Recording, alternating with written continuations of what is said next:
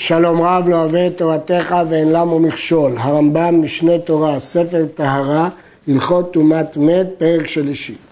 אלו מטמאים במגע ובמסע ובאוהל.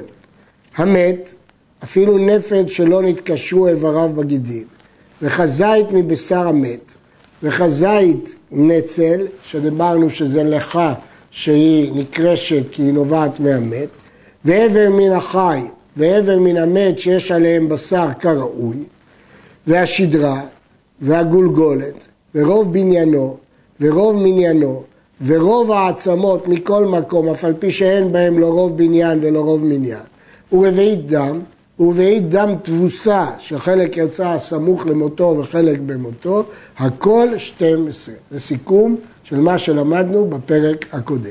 אז יש 12 טומאות שמטמאים במגע ובמסע ובאוהל. אלו מטמאים במגע ובמסע ואין מטמאים באוהל.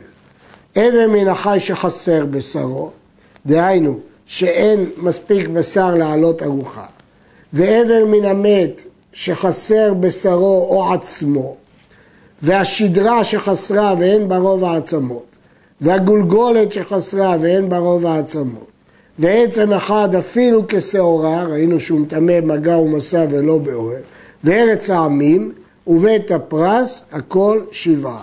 כל זה למדנו בפרק הקודם, שיש שבע טומאות שבמגע ומסע ולא באוהל. הגולל והדופק מטמאים במגע ובאוהל כקבר, ואינם מטמאים במסע. הרקב מטמא באוהל ובמסע, ואינו מטמא במגע, כי אין, הוא לא מחובר, כל אחד נפרד, כפי שלמדנו בפרק הקודם. טומאת רוב העצמות באוהל, וטומאת רביעית דם, וטומאת עבר שאין עליו בשר כראוי, בין מן המת, בין מן החי, יראה לי שכולם טומאתן אינה דין תורה, שהרי אין הנזיר מגלח עליהם, כמו שבארנו בנזירות. והם חייבים עליהם על ביאת מקדש. וכל הטמא בטומאה של תורה חייב על ביאת מקדש. לפיכך אני אומר שכל טומאה מן המת שאין הנזיר מגלח עליה אינה דין תורה. יש פה חידוש גדול ברמב"ם. ברור שאין כוונת הרמב"ם לומר שטומאות אלה מדרבנן. שהרי לאל בפרק שני הוא כתב שרק דם תבוסה הוא מדברי סופרים, אבל רביעית דם הוא מהתורה, ועוד, שהוא פסק בנזירות שהנזיר לוקה על תרומות שהוא לא מגלח עליהן. אם זה דרבנן ודאי שהוא לא לוקה. מחמת קושיות אלה מסבירים רוב המפרשים, הכוונה מרי קורקוס, מרכבת המשנה ועוד, שטומאות אלו לא נתפרשו בתורה, זה מה שהרמב"ם מכוון אינה דין תורה. ולכן הנזיר לא מגלח עליהם. וכן כתב לקמן, אינה דין תורה שהרי לא נתפרשו בתורה. ומפני שלא נתפרשו בתורה, הם חייבים עליהם על ביאת מקדש. רייבד מסיק וטוען שהנזיר מגלח על טומאת עבר שאין עליו בשר כראוי מצד שיש בו עצם כשעורה. אומר הכסף מישנה, מדובר שאין בו עצם כשעורה ולכן זה פשוט. עוד טוען הרמב"ן, שגם על טומאת אוהל רביעית דם הנזיר מגלח, כי היא כתובה בתורה בפירוש, והדברים נתבהרו באריכות בהלכות נזירות. אין רקב המת מטמא עד שיקבר ערום בארון של שיש או של זכוכית וכיוצא בהם ויהיה כולו שלם. חסר ממנו עבר, או שנקבר בכסותו, או בארון של עץ או של מתכת, אין רקבות טמא. מפני שרקב הכסות או רקב העץ או חלודת המתכת תתערב ברקב בהווייתו. ורקב המטמא שנתערב בו עפר כלשהו, הרי הוא בטומאתו. ולא אמרו רקב אלא למת בלבד, אבל הרוג אין לו רקב. ובכן נשים לב להלכות הללו. רקב זה רק רקב מן המת, אבל אם ברקב הזה מעורב חלקים מהארון, או חלקים מהכסות של המת, זה לא רקב מן המת. לכן דווקא אם המת נקבר ערום ובארון של שיש, אז אני בטוח שזה לא מהכסות ולא מהארון. ואז הרקב מטמא. אבל אם הרקב הוא באמת של המת ואחר כך יתערב עפר כלשהו, הרי הוא בטומאתו. הרוג אין לו רקב, הרמב"ם כאן לא הסביר. בהלכות נזירות הוא הסביר שהרי חסר דמו. וכיוון שחסר, אז לכן אין בזה טומאת רקב. קברו שני מתים כאחד, או שגזזו שערות, ציפורניו וקברו עמו, או שקברו אישה עוברה ועוברה במאה, אין להם רקב. אמנם, אם קברו שני מתים בנפרד, הרקב של שניהם מצטרף לשיעור מלוך אופניים, אנחנו נראה את זה לקמן, אבל כאשר קברו אותם כאחד, או שיער או ציפורניים, אז הרקב הזה מורכב לא מהמת בלבד, ולכן אין לו טומאת רקב. טחן המת עד שנעשה רקב אינו בטמא, עד שירכיב מאליו. רקב זה רק מת שהרכיב מאליו. טחנו כולו, והנחו עד שהרכיב, או שהרכיב מקצתו כשהוא חי, הוא מת והרכיב כולו, הרי זה ספק. ואם נטמע למנוח אופניים מרקב זה, הרי זה טמא בספק. יש להעיר שבספק כזה לא אומרים ספק טומאה ברשות היחיד טמא וברשות הרבים טמאו, כי זה לא ספק במציאות, אלא ספק בדין. מלוך אופניים ועוד מעפר הנמצא תחת המת, או מעפר הנמצא בקבר, ואין ידוע מה טיבו. אם הוא רקב שמטמא באוהל, או אינו לעפר שנתלכלך בין אצל המת ודמו, הרי זה מטמא במסע ובאוהל, שהרי יש במלוך אופניים ועוד מלוך אופניים רקב. ויראה לי שהבטומה זו מדברי סופרים. אנו מניחים שלפחות חלק מהכמות אינה רקב, אלא עפר. אז אם יש כמות מדויקת של מלוך אופניים, לא יהיה אסור. אבל במקרה שיש מעט יותר, אנחנו מחליטים לחומרה, מדין גזירה, שכמות העפר היא מזערית וכל השאר הוא רקב. כך אומר הרשב"א בביאור דברי הרמב"ם הללו. זאת גזירה שברגע שאני יכול להגיד שיש מלוך אופניים רקב, אני אומר.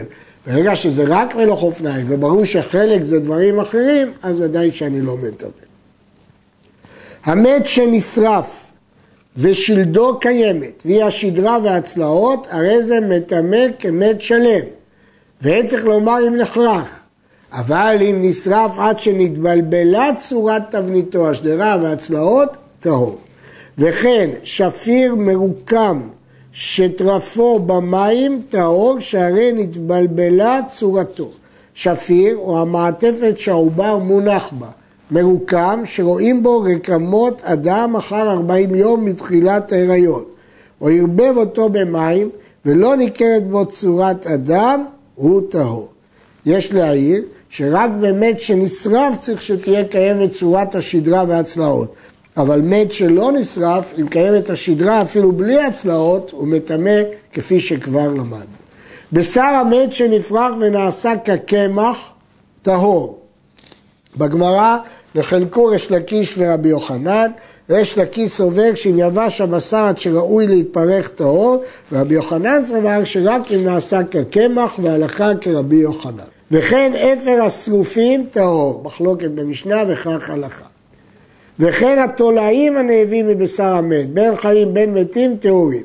וכבר ביארנו, שם, שהמוח כבשר בכל מקום, בין במת, בין בלבלה ושרץ, דין מוח הוא כדין אה, בשר. עור האדם כבשרו, עור נותנים לו דין של בשר, ואם עבדו כל צורכו, או ילך בו כדי עבודה, הוא כבר איבד את האור הזה, הרי זה טהור מן התורה. מן התורה זה הפסיק להיות כבשר והוא טהור. אבל מדבריהם, מטמא בחזית כבשר המת, גזרה, כדי שלא להרגיל בני אדם לאבד עורות האדם וישתמשו בהם. הלשון שהראה בחולין, גזרה שמא יעשה אדם עורות אביו ואימו משטיחין. כלומר, זו גזירת חכמים שלמרות שהאור מעובד כבר, ייתנו לו דין של טומאה כמו בשר מן המת. אור הבא כנגד פניו של האדם כשייוולד, בין שהיה חי ואימו חיה, בין שנולד מת ואימו מתה, הרי זה טהור, בני שהוא כמו פרש או צואה וקי וכיוצא בהם.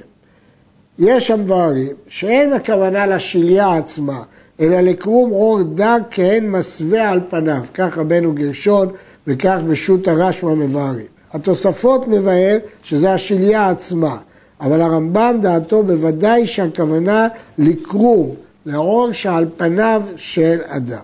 הרמב"ם בהלכות מאכלות אסורות כותב שהאור הבא כנגד פניו של חמור מותר באכילה, אבל שליה אסורה באכילה. כל שבמת טמא, חוץ מן השיניים והשיער והציפורן, הואיל וגזען מחליף. השיניים ושיער וציפורן לא מטמאים. מתי? כשהם תלושים. בשעת חיבורם הכל טמא. כיצד? המת בחוץ ושערו בתוך הבית, תטמע כל אשר בבית, כי זה שעת חיבורם. וכן הנוגע בשערו ובשיניו וצמאו כשהם מחוברים, נטמע. כי בשלב של החיבור זה נטמע. הגמרא נותנת את הטעם של גזען מחליף לשיער ולציפורת, אבל לא לשיניים. בשיניים כתבו שהטעם הוא מפני שלא נבראו עמו. ולא ברור למה הרמב"ם לא הביא את הטעם שכתוב בגמרא לגבי השיניים. אם כן אמרנו שבשעת חיבורם הכל טמא. שערו העומד להיגזר, ציפורנו העומד להינתן, הואיל ואין עומדים להינתן, יש בהם ספק אם דינו כגזוז או כמחובר. לפיכך הנוגע בהם הרי הוא ספק טמא. אבל זה ספק דין, לא אומרים בו ספק ברשות הרבים טהור, כי זה ספק דין, לא ספק במציאות. כל משקה היוצא מן המת טהור, חוץ מדמו. וכל מראה דמים מן המת טמא כמו שביארנו. למדנו לגבי תמצית שיש בה דמומית. ומפני מה לא גזרו על משקה המת כדרך שגזרו על משקים היוצאים מכל הטמאים, מפני שהמת הכל בדלים ממנו, לא גזרו על משקיו. לא ראו צורך לגזור על משקה המת, אלא רק אם יש בו מראה אדמומי. כבד שנימוך מטמאה ברביעית, מפני שהיא כדם קופה. יש אומרים דם נקפה, כלומר דם קרוש, ויש גורסים דם קופה כאילו קופסה מלאה דם. דם קטן שיצא כולו, אם אין בו רביעית, טהור, אף על פי שהוא כל דם שבו. למרות שהוא כל דם של הגוף, לא משנה, צריך רביעית. במשנה חולק רבי עקיבא, וסובר שאם זה כל אדם, הוא מטמא אפילו בלי רביעית. אבל הרמב"ם פסק כחכמים. ואילו, ואלו אם חסרו כלשהו טהורים, רביעית דם, ועצם כשעורה, וחזית בשר, וחזית נצל, הלחלוכית, ובלא חופניים רכה, ואיבר מן החי שחסר מעצמו כלשהו, כל אלה, אם הם חסרים, טהורים. עד כאן.